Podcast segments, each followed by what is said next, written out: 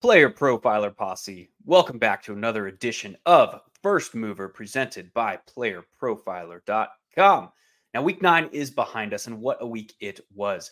We had one clear and away top game environment on the slate, that being the Buccaneers and Texans. CJ Stroud set rookie passing records on his way to 470 yards, five touchdown passes, Tank Dell, Noah Brown, Dalton Schultz. These guys all went over 100 yards receiving with at least one score. We had Rachaad White on the other side, putting up two touchdowns, getting involved in the passing game on his way to the top running back score of the week. All five of those players were present on Yuda Cow's Milly Maker winning lineup. So, with that, begs the question what do we do with this recent information moving forward? So join us as we explore week 10 player pricing release on the first mover.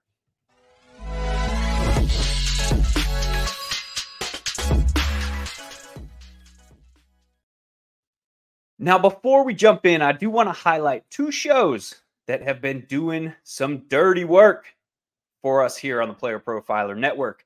Saturday night, The Dominator It'll be hosted by none other than Billy Muzio and Bradley Stalder. It'll be on the Player Profiler YouTube as well as Facebook. Now, these guys are going to take your lineup questions for the coming week. The show will run at 9 p.m. Eastern. And Billy, as you know, has ranked first overall in the Fantasy Pros ranking contest while Bradley is high up this season and a top notch ranker himself. So get your start sit questions in the chat prior to the show and have them answered live on air on the Dominator only Player Profiler Network. Also, on Sunday at 12 p.m. Eastern, right before the fun kicks off for the week, only on Player Profiler YouTube, Twitter, and Facebook, you will get the start or sit stream. There's a mix of player profiler content creators that go through, rotate through uh, throughout the season. Last past week, we saw Maddie Kiwoom and Matt Babich were on. This week, we're not sure yet, but you know we're going to bring the top notch heat there. So another start sit question or start shit sit show to get your questions in and get them answered live on air. So with that, Let's take a look at this slate. Let's make that a little bigger for you. How we doing here? The week 10 slate. From a top level perspective, it looks a lot like the week nine slate. We have a lot of games that are kind of in this sub 40 point game total. Um, and like looking back at last week in week nine, there were only 10 games on the main slate. Five of those games had a game total of 40 points or fewer. So let's look at this week 10 upcoming slate. We have the Houston Texans traveling to Cincinnati to take on the Bengals. Game total of 46 and a half. Pretty solid. Deece, Deece, nice. The Packers traveling to Pittsburgh to take on the Steelers. Game total of 37 and a half. The Browns and the Ravens, 38.5 with those two solid defenses. The Titans and the Buccaneers, 38.0. The 49ers at the Jaguars, 45.0. Got some potential there with those two solid offenses. The New Orleans Saints traveling to the Minnesota Vikings, game total of 41.0. What could be classified as the potential game of the week? We'll talk a little bit about more this one in a minute. The Detroit Lions traveling to Los Angeles to take on the Chargers, a game total of 48 and a half. Falcons, Cardinals, two, can we call them bottom feeders? I think we can. Two bottom feeders here, 42 and a half. The Giants traveling to the Cowboys with a massive 16 and a half point spread and a low game total of just 38.5. And then finally, your saviors, your pass heavy Washington Commanders taking on the Seattle Seahawks in Seattle, where we know their defense performs at a little bit higher level here 45.5. So we look at the overall state of this upcoming slate. And we see we have a lot more low game totals. We have a lot more games with large spreads. So when we think about, and I think we got a great example from this past week, we think about how we handle the fact that scoring is down around the league and the fact that we're kind of coming uh, from this area where we had all the way dating back to the 2020 season where scoring was up. How do we handle those changing dynamics in the NFL as far as DFS goes? Well, we're kind of moving away from the standard DFS stack of a quarterback plus pass catcher plus a correlated bringback. We saw how successful that kind of plan of attack uh, as far as a DFS core was three, four years ago. Well, this year with scoring down, if a game vastly outperforms its expectation, a la the Buccaneers and the Houston Texans last week, then that an overstack in that type of game environment is so much more valuable to us as we're constructing rosters now because it because it is that much more unlikely that another game environment kind of matches it. And we saw that last week with the Buccaneers and the Texans. Five players from that game were in the Millie making maker winning lineup. That begs the question what happens if a game environment does not severely outperform its expectations? Well, now we're into this realm of skinny stacks. So a quarterback plus a single pass catcher being theoretically optimal as our governing strategy.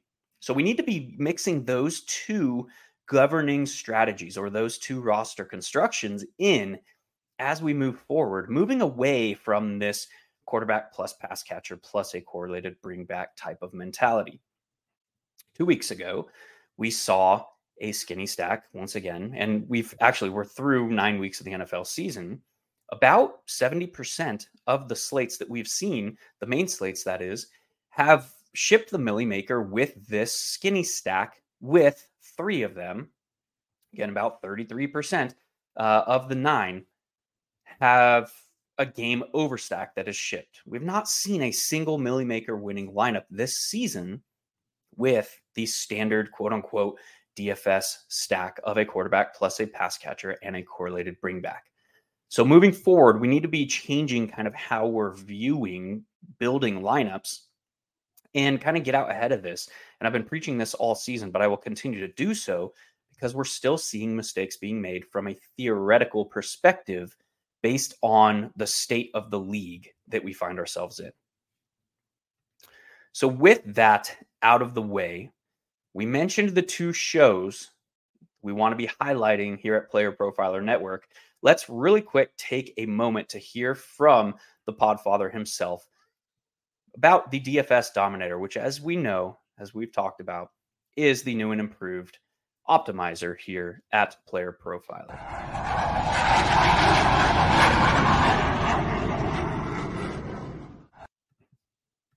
DFS getting harder every year, but we're here to make it easier with the DFS Dominator because I know a lot of optimizers keep coming out. Oh, our optimizer. What about this optimizer? But that optimizer. Well, we have a cash game optimizer that leverages the projections from Dario, Billy, the award winning projections at playerprofiler.com, and builds the best lineups for cash games that have both upside and stability because that's what you want. It's a couple clicks, boom, boom, boom you get the best possible lineup for your cash games. But for tournaments, traditional optimizers don't work. That's why we have a lineup genius, which takes you through the process of building lineups the way they should be built. Which quarterbacks you want to be overweight on, then building stacks, then setting runbacks, then optimizing and generating up to 150 lineups that you can easily import into DraftKings, into FanDuel. That's the DFS Dominator. It's only $45 a year, not not a week, a, a year, a year. Just go to Player Profiler, click on the DFS Dominator from the menu, and you won't be sorry.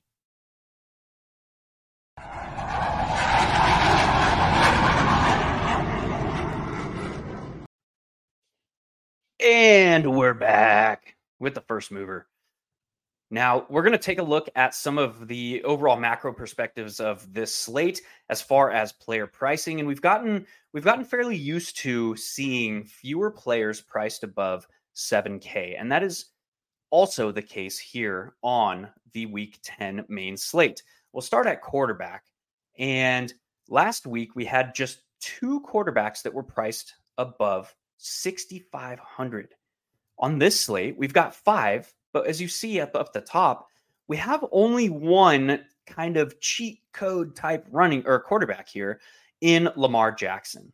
We have Justin Fields, who is off the slate. He is injured. He's playing, the Bears are playing on Thursday night football. We have the Buffalo Bills, who are off this slate. We have the, um, we have the Philadelphia Eagles, who are off this slate. So that takes uh, both Josh Allen and Jalen Hurts off the slate. So we're left just with Lamar Jackson as this kind of elite type upside quarterback. And I say just Lamar Jackson because look at Justin Herbert here, man. The hype has been there for my guy out in Los Angeles, but the results have been lacking. And yes, we get it. Like Kellen Moore has had a lot to deal with. Justin Herbert has had a lot to deal with. Mike Williams was lost for the season. Joshua Palmer missed this past week after aggravating his knee injury. So they've been dealing with a lot. And look, Quentin Johnston is not it. We know this, we understand this. So Justin Herbert is working with a tight core of just Austin Ekeler and Keenan Allen. And when they get matched up with an opponent that is able to take away first reads through the air, as we saw last night on Monday Night Football, we can see Keenan Allen struggle. And yes, Keenan is the truth. Keenan surpassed 10,000 receiving yards in Los Angeles in his 11th NFL season. We saw that, that amazing catch, all that. Yes, but that does not change the fact that when you have an offense that is funneled primarily through two players, it kind of places some additional stress on an offense because there are fewer places you can go. We're seeing Quentin Johnston, we're seeing Derius Davis, we're seeing all these players who have been non-contributors in throughout their careers, uh, the short careers for Quentin Johnston.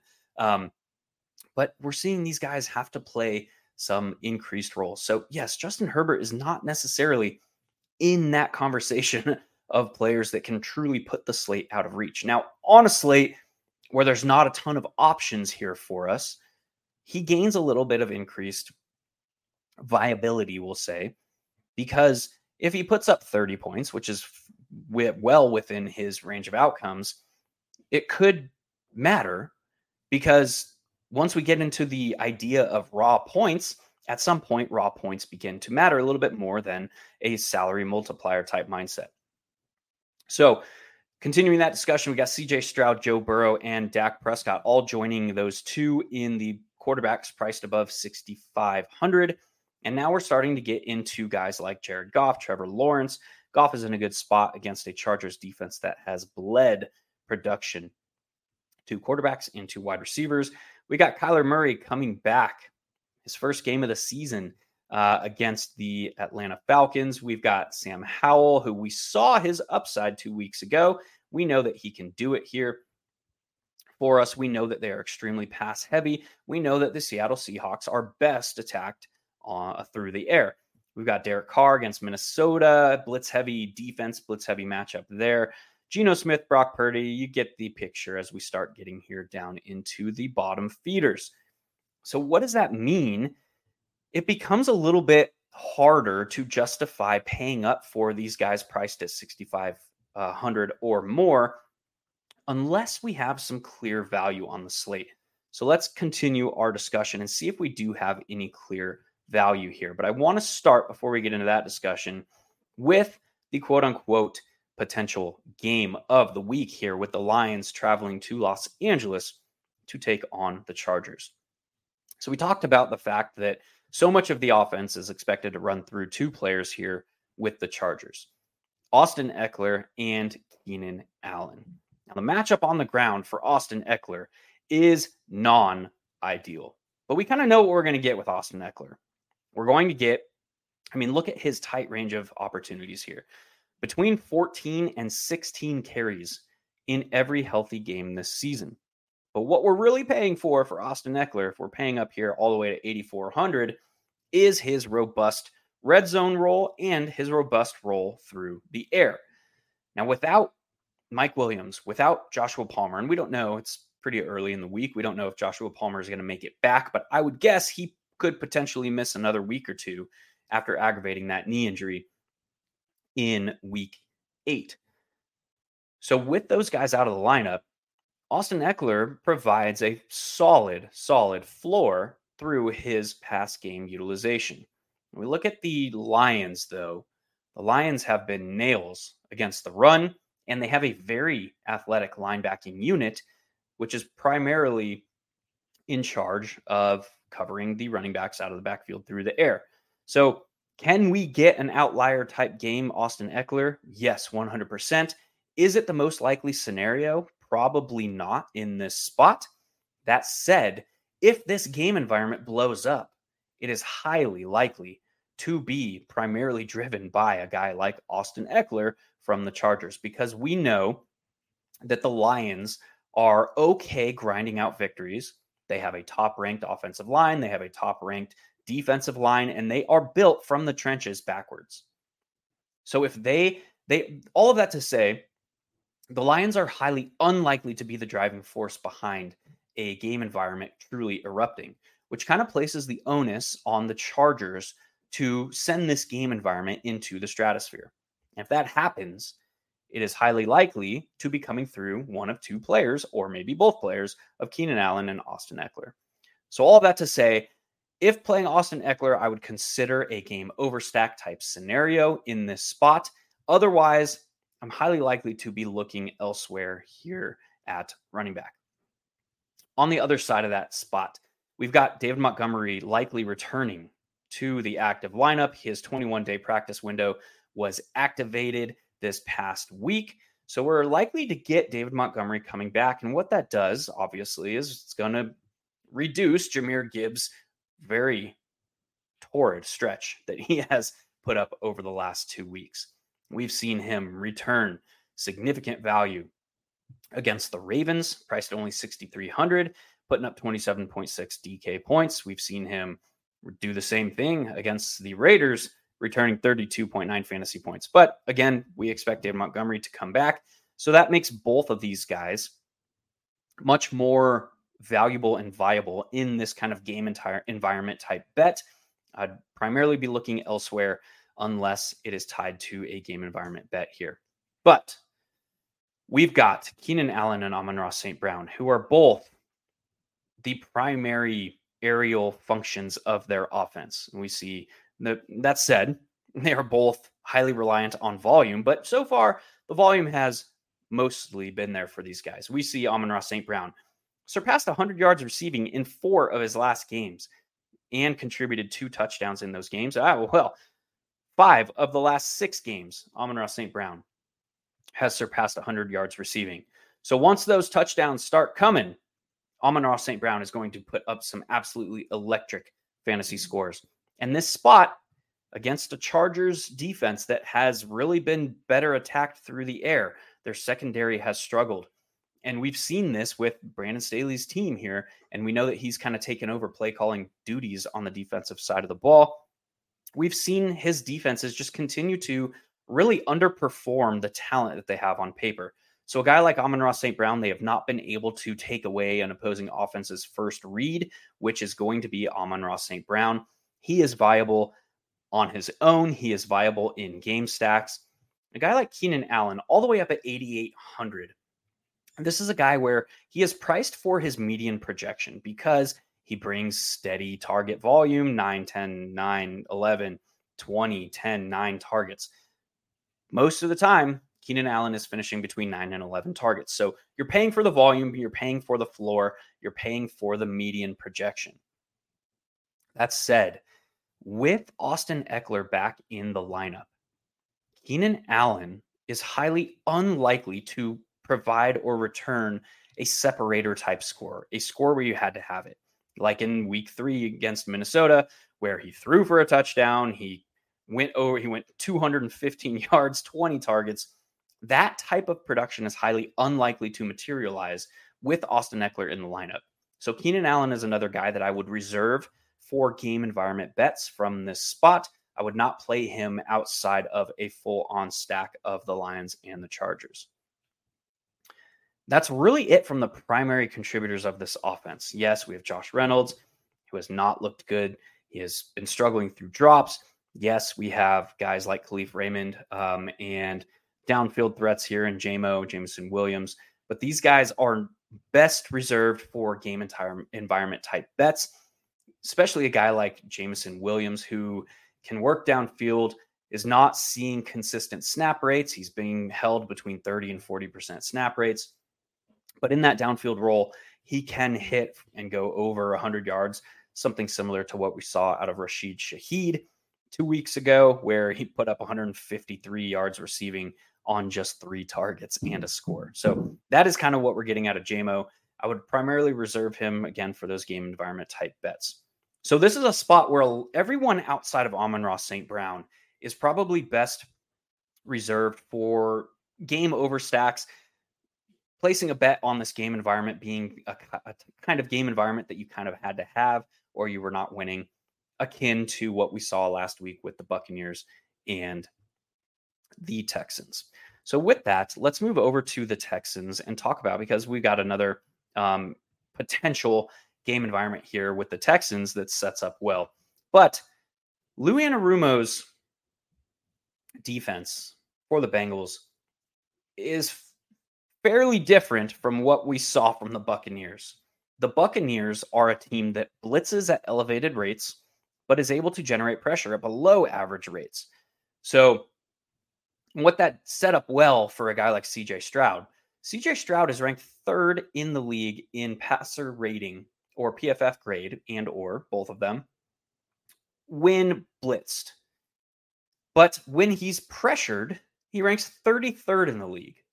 So that set up really well for a matchup with the Buccaneers, who blitz at a heavy rate, but are not able to generate pressure at an elite rate. The Bengals, they blitz about the uh, slightly below the, the rate at which the Buccaneers blitz, but they're able to generate pressure at a greater rate. And they're also playing zone coverages at a high rate. So while the Texans have dominated zone coverage. While the Texans have dominated against the blitz, there is that additional concern here that CJ Stroud has been extremely poor and rookie quarterback, we get it. He's been extremely poor when pressured. And the spot sets up a little bit better, or I guess worse from his perspective, um, as we expect him to be pressured a little bit more. But even so, we've got playmakers like Ja'Marr Chase.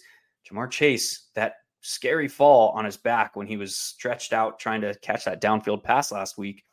Um, labeled day to day, we know it's a back injury. It's it's sore. He's going to be sore, um, but we expect him, I would think, to be out there this week. So when you get a game with guys like Nico Collins, Ja'Marr Chase, Tank Dell, these guys that have been extremely efficient on their targets this season, I mean, Nico Collins is ranked in the top 15 in fantasy points per route run against man and zone coverage this week. He was kind of the odd man out last week against the Buccaneers. We saw Tank Dell go crazy. We saw Noah Brown go crazy. We saw Dalton Schultz go crazy. Nico Collins kind of has this hangover effect, uh, potential flop lag spot here with Nico Collins absolutely destroying both man and zone coverage. Only five targets last week. Uh, but with Bobby Slowik at the helm there of this Houston Texans offense, most definitely can get some stuff going here.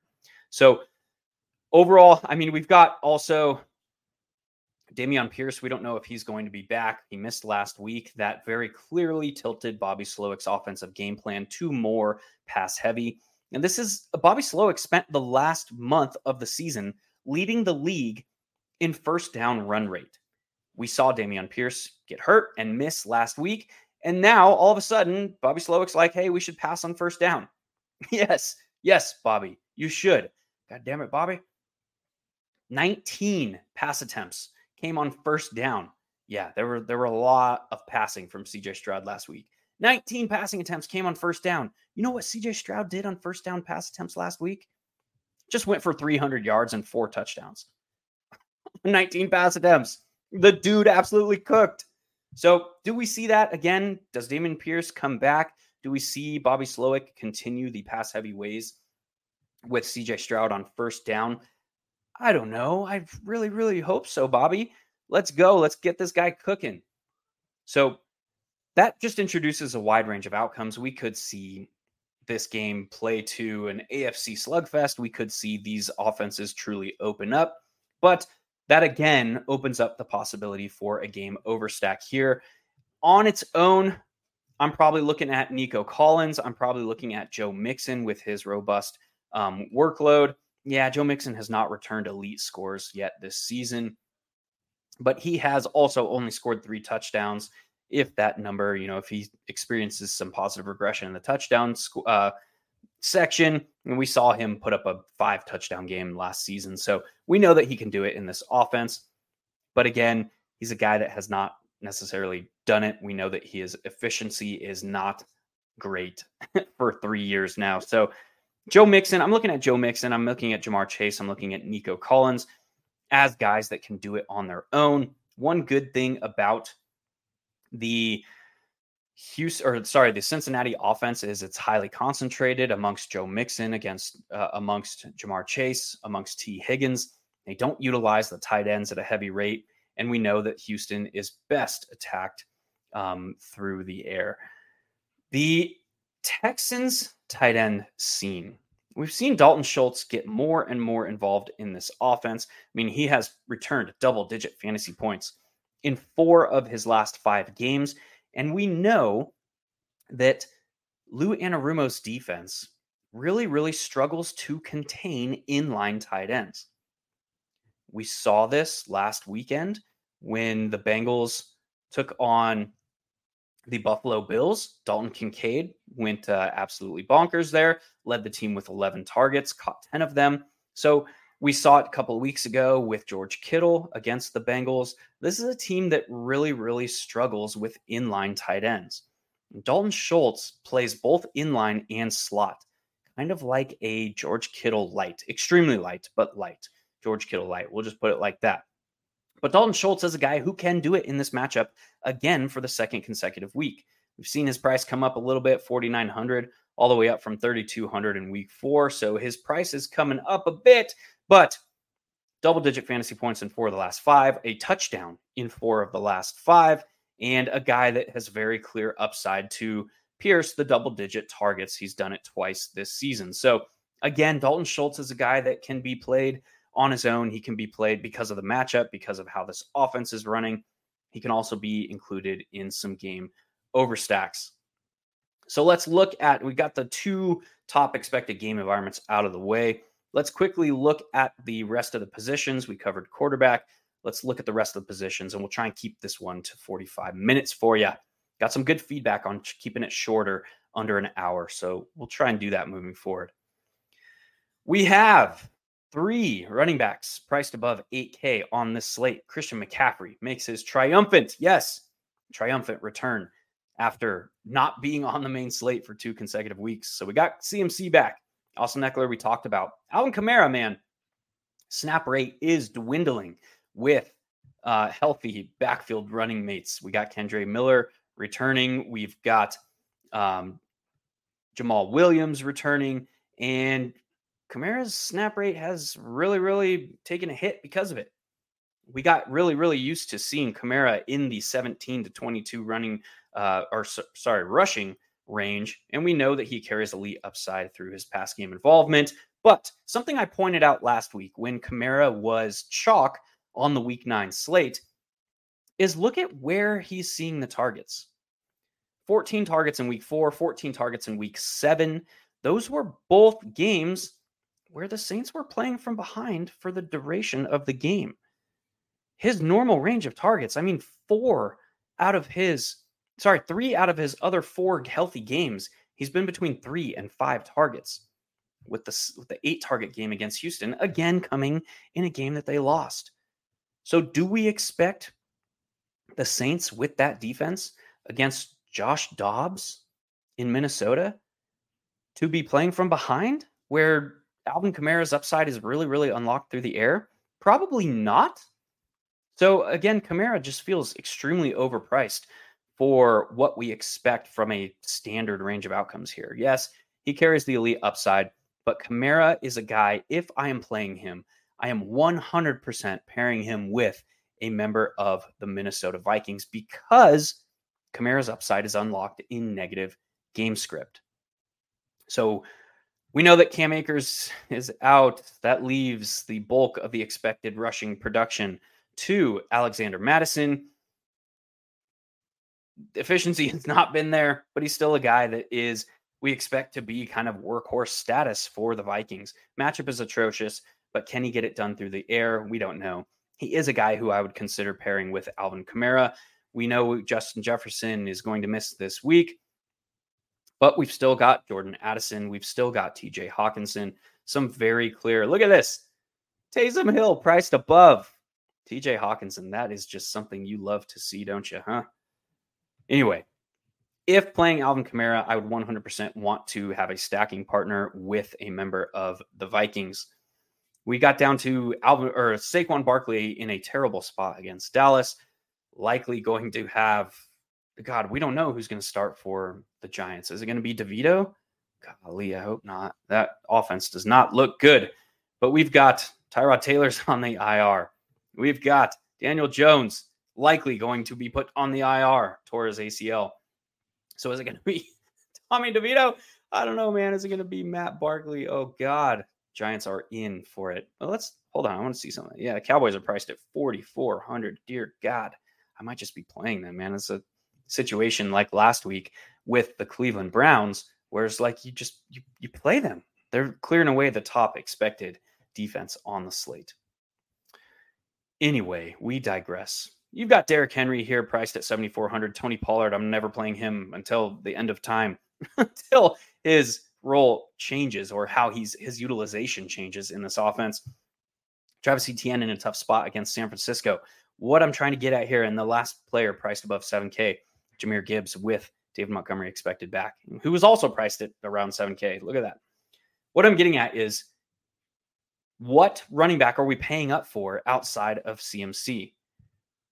There isn't anybody else on the slate to pay up for above 7K that we feel really, really good about playing.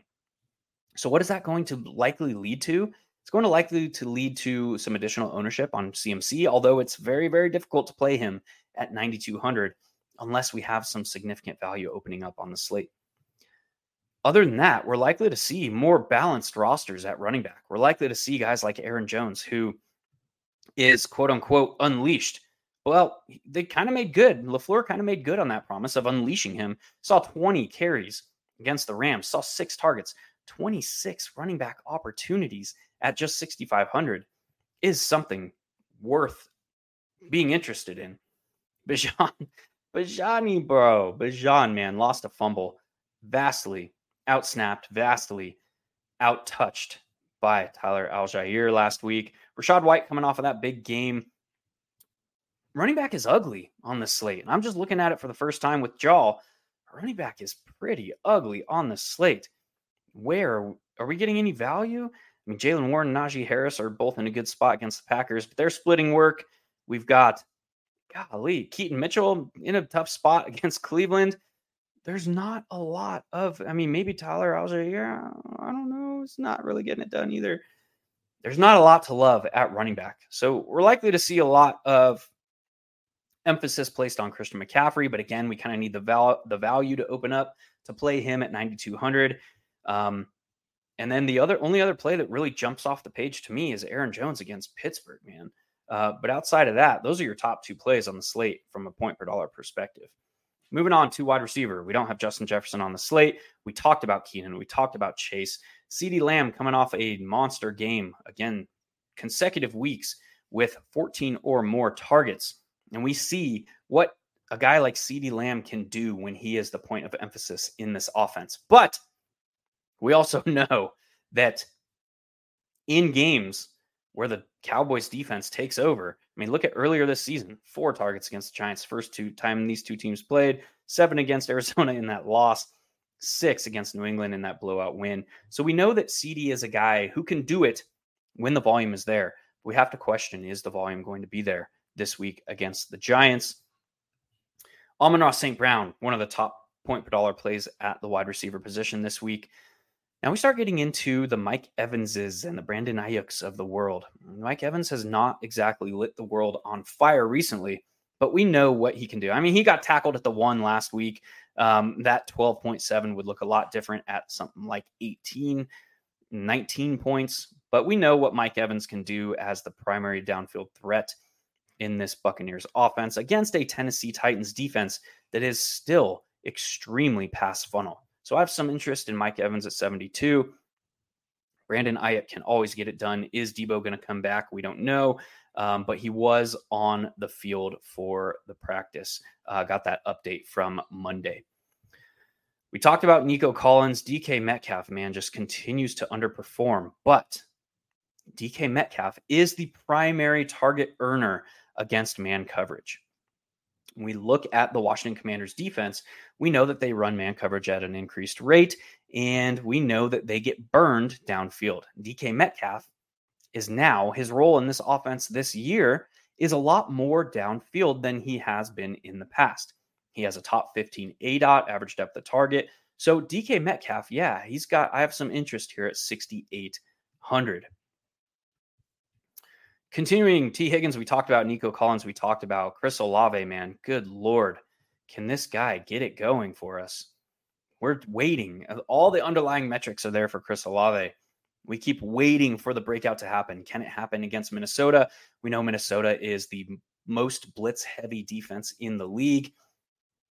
Ideally, we're not looking at downfield type roles against elite blitz rates, but Chris Olave has a good mix of intermediary work where he can return some upside at only 6,400.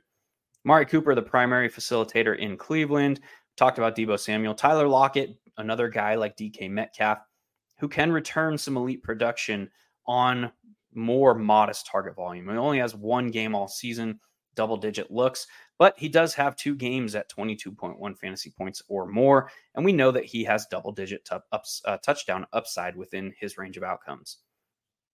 DeAndre Hopkins, this, this Tennessee Titans Tampa Bay game is very interesting to me because both of these defenses are extremely pass funnel. They filter a lot of production through the air. Vita Vea came back for the Buccaneers last week against the Texans.